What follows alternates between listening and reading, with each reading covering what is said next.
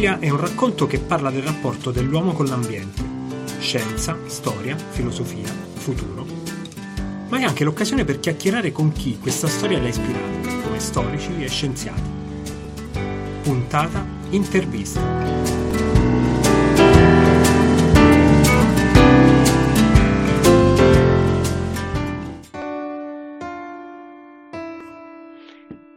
Bene, l'ospite di oggi è Armando Macali ed è un biologo marino. Eh, in particolare l'abbiamo invitato a partecipare a questa puntata di clorofilia perché eh, nella sua vita da studioso si è occupato anche della biologia di Ponza, della biologia marina di Ponza o comunque in generale di questa parte del mondo, diciamo così, oltre ad altri aspetti che poi ci racconterà nel corso della chiacchierata.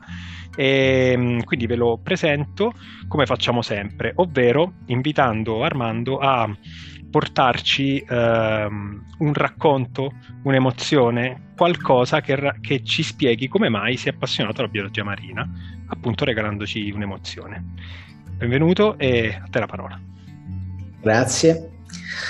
Allora, beh, diciamo che la mia passione eh, per il mare è associata a uno dei primi ricordi che ho, che ho dell'infanzia, perché io ho avuto la fortuna di avere eh, una casa sul lungomare di Latina e quindi nel periodo estivo con i miei genitori passavo molto tempo eh, lì sulla spiaggia, quindi non, un bambino non ha molto a che fare, quindi passavo giornate intere con una maschera a guardare i pesciolini eh, nel bagnasciuga. E avevo la fortuna che mio padre era un apneista. E quindi uno dei miei primi ricordi che non saprei collocare nel tempo, ma probabilmente avrò avuto due o tre anni, è l'immagine di un polpo che cammina sulla sabbia, probabilmente preso da mio padre. E quello lo considero il momento in cui io mi sono vocato a questo ambiente. Ho dedicato diciamo, tutta la vita vissuta fin qui eh, nel tentativo di, di, vivere questo ambiente più che studiarlo, perché diciamo, io lo, lo, interpreto come un altro modo che ho di, di stare in mezzo al mare. E passavo giornate intere su una costa che tutto sommato è sabbiosa, ma la frequentazione quotidiana di un ambiente così semplice mi ha dato il privilegio di leggere eh, quelle minute, quei minuti dettagli che rendono poi la meraviglia. E quindi eh, un pezzo di legno poggiato sul fondo che man mano si colonizzava eh, nel, nella successione del periodo estivo, oppure dopo le mareggiate il fondo che si riarticolava, il polpo che faceva una tana. E io sostanzialmente era la frequentazione attesa della mattina, io entravo in acqua sapendo che lì c'era un polpo che aveva fatto la tana e mi chiedevo chissà cosa farà oggi. E io ho costruito tutta la mia quotidianità, della mia infanzia e ogni declinazione del mio tempo libero, eh, primariamente per questa curiosità, che ho scoperto dopo eh, poteva essere una professione e questo chiaramente eh, mi ha motivato ancora di più perché eh, la, lo studio per il curioso è un po' come il dolce per il goloso e, Assolutamente. E, e questo mi ha agevolato perché io tuttora non, considero, uh, non mi considero un lavoratore, mi considero un privilegiato perché comunque eh, mi viene riconosciuto eh, un divertimento sostanzialmente, eh, per me è una passione. E quindi da lì eh, ho, ho, approntato la mia passione per il mare, che poi ho esercitato anche negli sport acquatici, nella navigazione.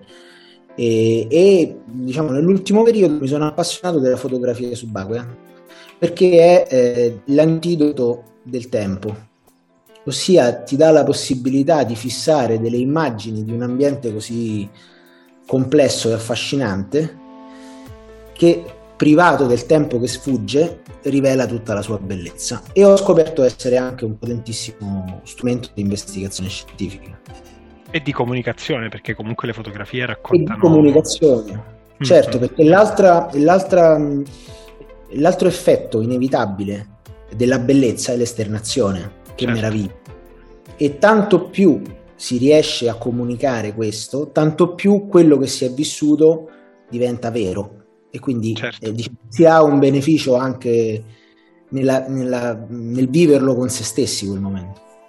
Certo, Allora, fisserò questa, diciamo, questa prima parte della nostra chiacchierata una, con una fotografia del polpo, che racchiude un po' tutte le tue emozioni. Benissimo, no, molto bello, molto bello questo approccio.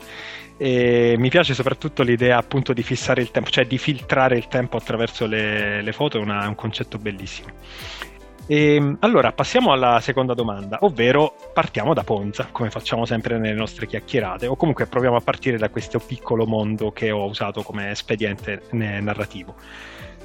Parliamo appunto eh, di, dell'ambiente, della biologia marina di Ponza. Cosa ha di particolare Ponza, se ha qualcosa di particolare eh, rispetto alle altre isole, oppure in generale cosa hanno di speciale le, isole, le piccole isole del Mediterraneo? Ma in generale, da un punto di vista biologico, le isole sono sempre mh, un ecosistema estremamente complesso, sia quello terrestre, ma tanto più quello marino.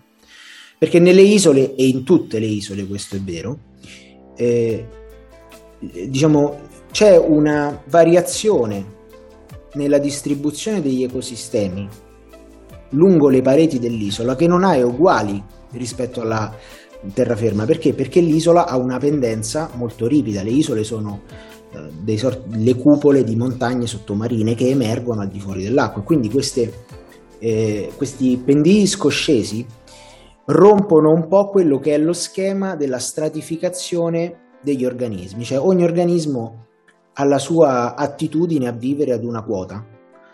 Eh, non so, immaginiamo, il polpo vive fino ai 20 metri di fondo.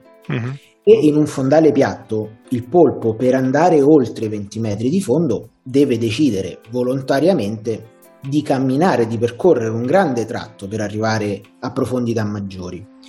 Sull'isola questi confini vengono assottigliati perché gli strati di profondità si succedono in una maniera molto rapida e quindi come è vero che specie di superficie possono finire in profondità, è vero anche però che specie di profondità arrivano alla superficie e questo chiaramente è il palcoscenico ideale per studiare quei complessi cicli biologici che si realizzano a profondità per noi inaccessibili. E in che modo studiarli? Non in una forma indiretta, come solitamente si fa con campionamenti o prospezioni sottomarine che però durano poche ore, ma la possibilità di osservare ad una quota confortevole questi organismi per un periodo prolungato di tempo.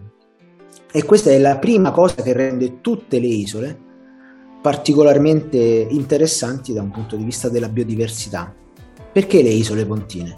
Perché una delle, parti, una delle fosse più profonde del Mediterraneo si trova proprio tra Ponza e Ventotene. E questo fa sì che queste isole beneficino di questa eh, vicinanza quindi di questo gradiente, di questa pendenza molto marcata e quindi la diversità che si può osservare nelle isole pontine è un unicum nel Mediterraneo. Sono pochissime le altre isole che eh, diciamo, possono fregiarsi di una biodiversità così pronunciata. Sono ad esempio le isole del canale della Sicilia, ma comunque isole che solitamente non si trovano a portata di mano, certo. tantomeno a 40-60 km da Roma. Quindi diciamo sì, è, sì. è Bene, no, interessantissimo. Questo della, della, fossa è un elemento che è, ai più è ignoto, ovvero la vicinanza con questo, questo grandissimo canyon. C'è un canyon che eh, tra l'altro mh, costellato di piccoli vulcani sottomarini, quindi è una zona in realtà di un, di, una, di un interesse scientifico stratificato, non interessa solo i biologi marini, ma interessa mm. i geologi e molte altre eh, declinazioni delle scienze che si occupano di mare. Ed inoltre eh, è una fossa che arriva a, supera i 3000 metri e, ehm, ed inoltre si trova in una convergenza tra due circolazioni, una circolazione locale che è la circolazione piccola del Tirreno e la grande circolazione del Tirreno. Queste due correnti convogliano nello stretto passaggio che si crea tra il Circeo e le isole Pontine. E ah. infatti quest'area eh, supporta una eh, numerosissima eh, popolazione di cetacei e la marineria di Ponza è una delle marinerie più importanti d'Italia per la pesca, ad esempio, del pesce spada. Sì. Proprio perché queste correnti sono come dire le autostrade del mare e quindi i grandi migratori, tonni, pesci spada e anche i cetacei, chiaramente off, diciamo, sfruttano queste correnti per compiere le loro migrazioni. E quindi in un avamposto vicino alla costa e tutto sommato anche gradevole, si ha la possibilità di studiare l'intero ecosistema mediterraneo in una forma, il bignami del Mediterraneo, Ponza lo potremmo definire. Perfetto, è esattamente l'idea che mi ha affascinato appunto di Ponza, eh, che sì, mh, almeno per quanto riguarda la terraferma nel mio caso, appunto che si trattasse di, di, un piccolo riassunto di quello che è appunto la biodiversità del Mediterraneo. Parlo appunto della terraferma, non immaginavo fosse così. È esattamente è valido altrettanto per il mare, forse ancora di più per il mare. Bene, ed è un po' il concetto che sta alla base di, di Colorfilia, ovvero il uh, l'utilizzare questo piccolo riassunto del mondo come uh, laboratorio in cui sperimentare una serie di esperienze che poi possono essere tranquillamente eh, portate nel resto del, del mondo. Quindi ecco, ne approfitto per farti la domanda successiva. Cosa possiamo imparare da questa Uh, dal, dallo studio della biodiversità marina di Ponza, che sia poi diciamo di monito, di aiuto o comunque di esempio uh, da, da, riportare nel resto del mondo. In particolare all'interno del racconto io ho cercato un po' di, di, di puntare eh, il dito sull'aspetto del plankton e del fitoplankton, che è un po' la cenerentola della biologia, no? sempre un po' dimenticato dalle grandi narrazioni, ma che è un po', da quello che ho capito, il motore di tutta la vita eh, marina. Eh, c'è qualcosa che noi possiamo prendere da Ponza o comunque in generale da questo ecosistema e trasferirlo come esperienza, come insegnamento al resto della, del mondo o almeno del Mediterraneo? Ci sono due aspetti eh, che io reputo eh, unici e diciamo esemplificativi della mia esperienza del contesto delle isole pontine. Uno è, diciamo, è puramente antropologico, cioè la cultura che si sviluppa in un ambiente così diversificato e ricco, inevitabilmente prende a sé eh, questa bellezza e questa diversità e la istituisce a cultura. Le popolazioni diciamo, di queste isole, largamente più quelle generazioni un po' più indietro negli anni rispetto alle più recenti, hanno una conoscenza del mare assolutamente in attesa. Cioè, mh, mi sono ritrovato a, a, diciamo, a, scoprire degli organismi che la scienza reputava rarissimi o assolutamente comunque eh, elusivi e eh, farmi diciamo, prendere in giro dai pescatori dell'isola perché quella specie è comunissima in questo periodo viene a deporre le uova e si trova lì nel mio completo eh, stupore questo perché proprio questa ricchezza di diversità ha sostenuto queste, diciamo, queste, queste realtà locali e nello stesso tempo gli ha lasciato un imprinting, quindi un, la possibilità di sviluppare un rapporto molto più intimo con il mare di quello che poi si va a realizzare in altri contesti. C'è un altro aspetto invece che è prettamente scientifico è legato ehm, diciamo, alla possibilità di utilizzare queste isole come una sorta di avamposto di studio per dei processi estremamente complessi. Questi processi interessano il plankton, che nonostante sia eh, suo malgrado poco considerato, giova ricordare che ogni due respiri uno lo dobbiamo ad una componente eh sì. del plankton, nello specifico del fitoplankton che rappresenta diciamo, la massa di organismi vegetali più imponente del pianeta, sì. che supporta e alimenta una massa animale che è parimenti, se non di più. E, diciamo, gran parte della biodiversità, quindi delle specie che, che, che abitano il nostro pianeta, vivono in mare. Noi conosciamo solo il 5%, forse il 6% delle specie che abitano i primi 100 metri di profondità la profondità media degli oceani della Terra è 4 km. Quindi noi eh, il paragone che posso fare è come se con un elicottero ci calassimo da una, da una cima dell'elicottero ci calassimo al centro della foresta amazzonica, guardassimo un albero e da quest'albero noi ci convincessimo che quella è la diversità dell'Amazzonia. Ecco, il paragone rende quello che noi sappiamo del mare è equivalente alla conoscenza di un albero dell'Amazzonia. Quindi è assolutamente eh, la frontiera, sì, è la frontiera conosciamo meglio la superficie lunare che i fondali del, del nostro pianeta. Ecco, stavo per è, chiederti è, questo, diciamo... forse conosciamo meglio uh, no, no, l'atmosfera. Forse, e sicuramente così. Ah. Perché la, l'acqua costituisce un limite fisico alle nostre capacità tecnologiche che ancora non siamo riusciti mm. a superare. E lo spazio, essendo privo di un'atmosfera, facilita il nostro processo cognitivo, mentre l'acqua un po' ce lo, ce lo vela.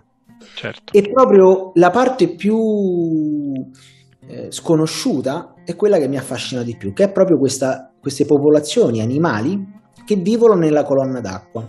E perché Ponza? Perché Ponza, per questo es- gioco di correnti estremamente dinamico, ci dà la possibilità di studiare la quarta dimensione degli oceani. Noi viviamo in un mondo in tre dimensioni e la dimensione, un po' come in un giroscopio, ce la dà la gravità. In mare la gravità non esiste, ma esiste una quarta dimensione, che è lo spostamento delle masse all'interno del quale gli animali si spostano, che mm. rende lo studio di questi sistemi estremamente complesso. Quindi poter correlare aspetti della biologia di questi esseri viventi con i movimenti che queste masse d'acqua compiono ci aiuta a comprendere come il plankton si distribuisce e quali sono quei fattori che supportano queste popolazioni. E Ponza è un avamposto fantastico perché eh, in 5 minuti di barca ti trovi a 500 metri di profondità, in mare aperto, comunque con, una, diciamo, con la possibilità di interfacciare dati satellitari, ma la possibilità di andare lì e misurare sul campo, nell'immediato, l'effetto di un fenomeno che prima noi potevamo studiare solo dal satellite, o che comunque ripropone vicino ad un porto un contesto oceanografico che altrimenti si troverebbe a centinaia di miglia dalla costa. Sì.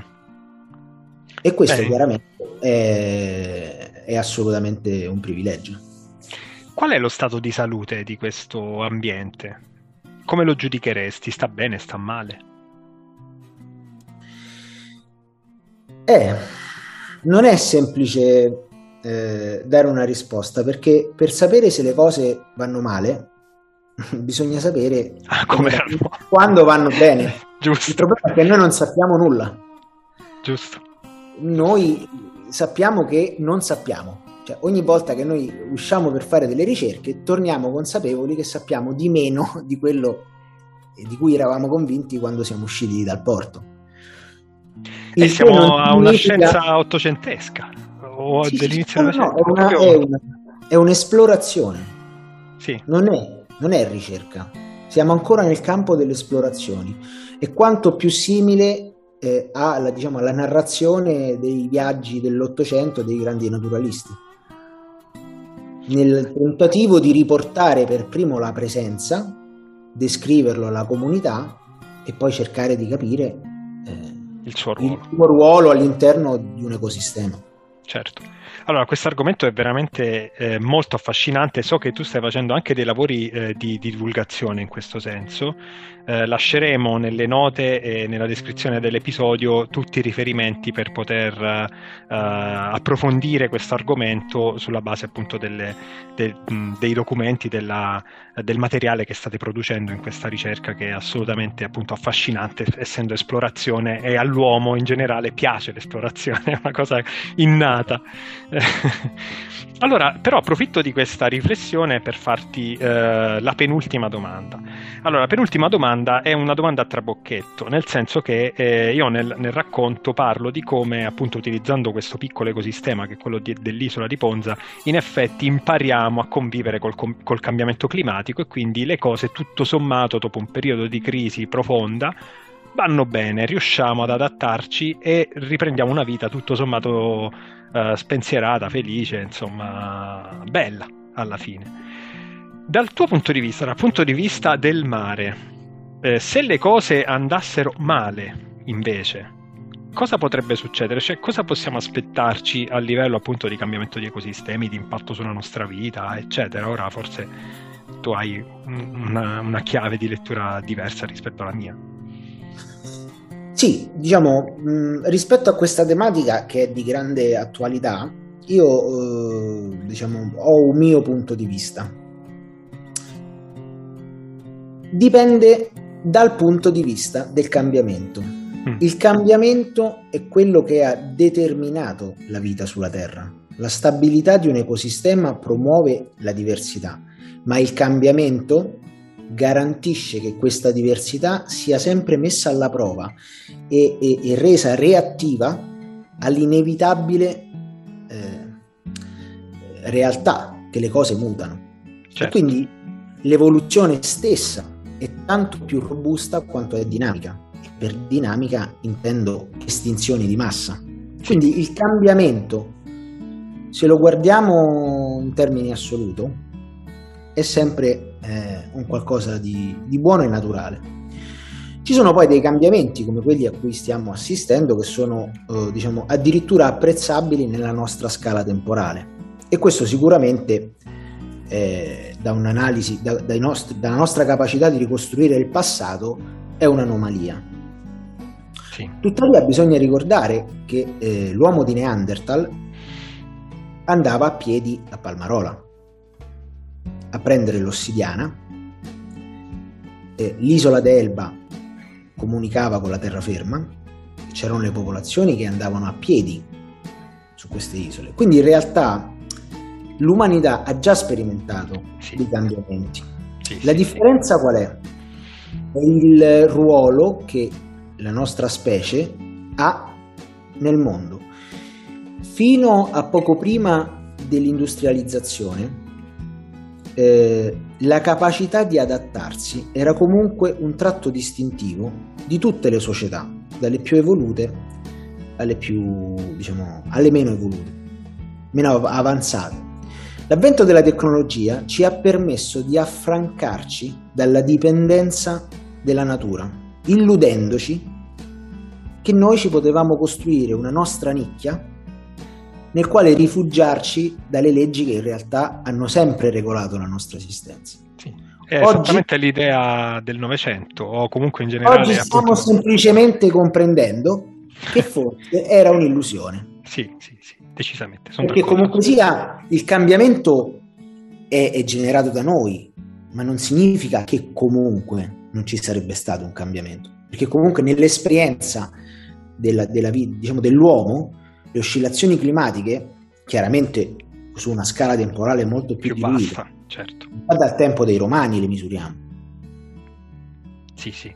Quindi, Chiaro, quindi... no, ma infatti è l'impatto che questo potrà avere sulla nostra società che, che potenzialmente... E la capacità, e, e la vita ha previsto una capacità tampone non solo della resistenza della vita stessa, ma anche della capacità di adattarsi in termini di comportamento.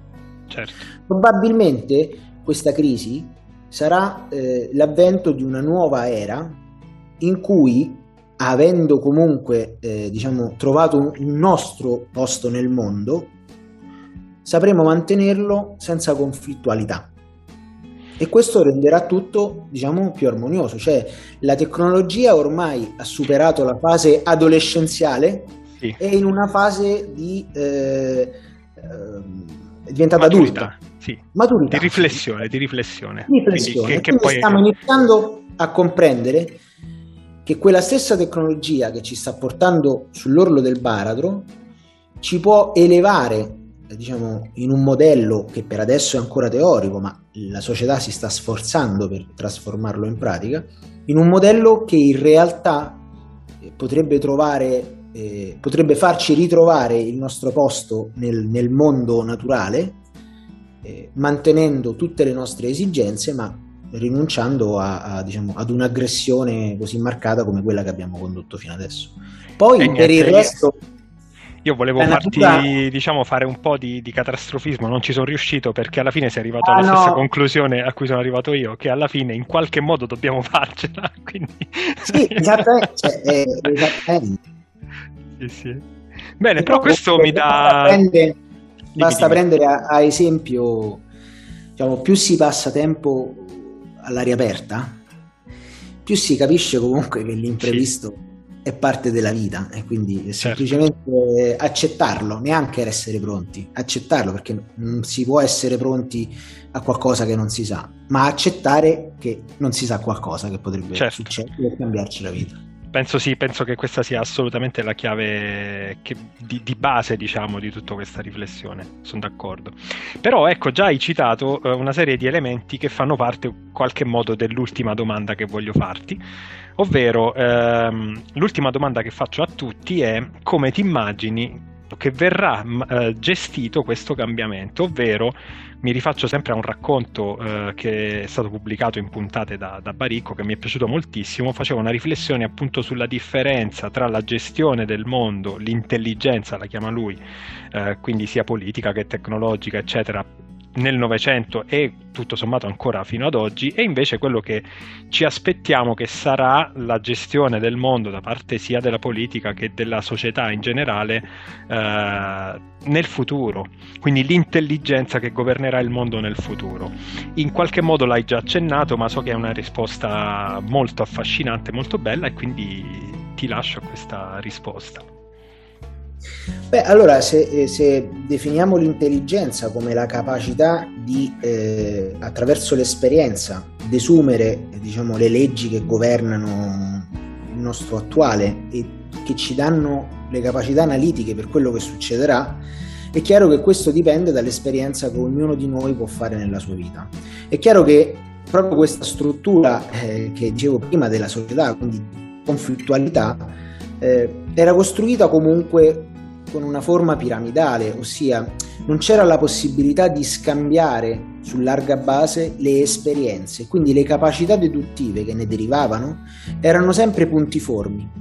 Sì. La tecnologia ci ha dato la possibilità di unire i puntini e analogamente a quello che è, è stato lo sviluppo del computer, aumentare la nostra capacità di calcolo, aumentare la nostra capacità di condivisione dell'esperienza e quindi aumentare la nostra consapevolezza.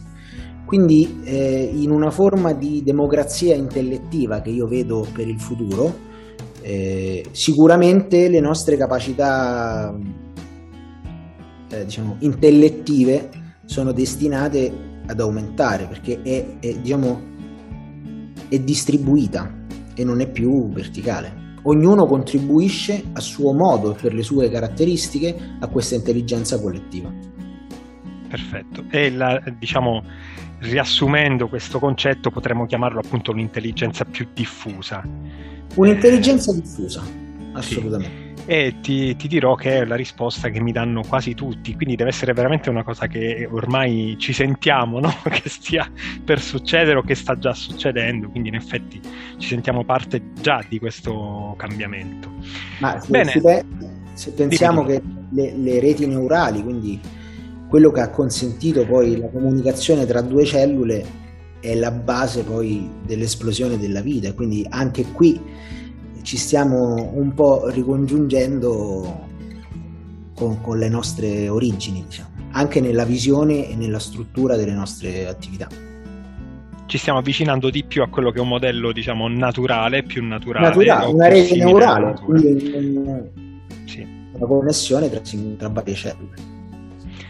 Perfetto, è stata una bellissima chiacchierata, io ti ringrazio veramente per questo contributo e appunto rimando eh, tutti quanti ad approfondire gli argomenti che abbiamo accennato eh, in questa puntata eh, all'interno delle note che lasceremo eh, nella descrizione della, della, puntata. Grazie ancora Armando e alla prossima. Alla prossima.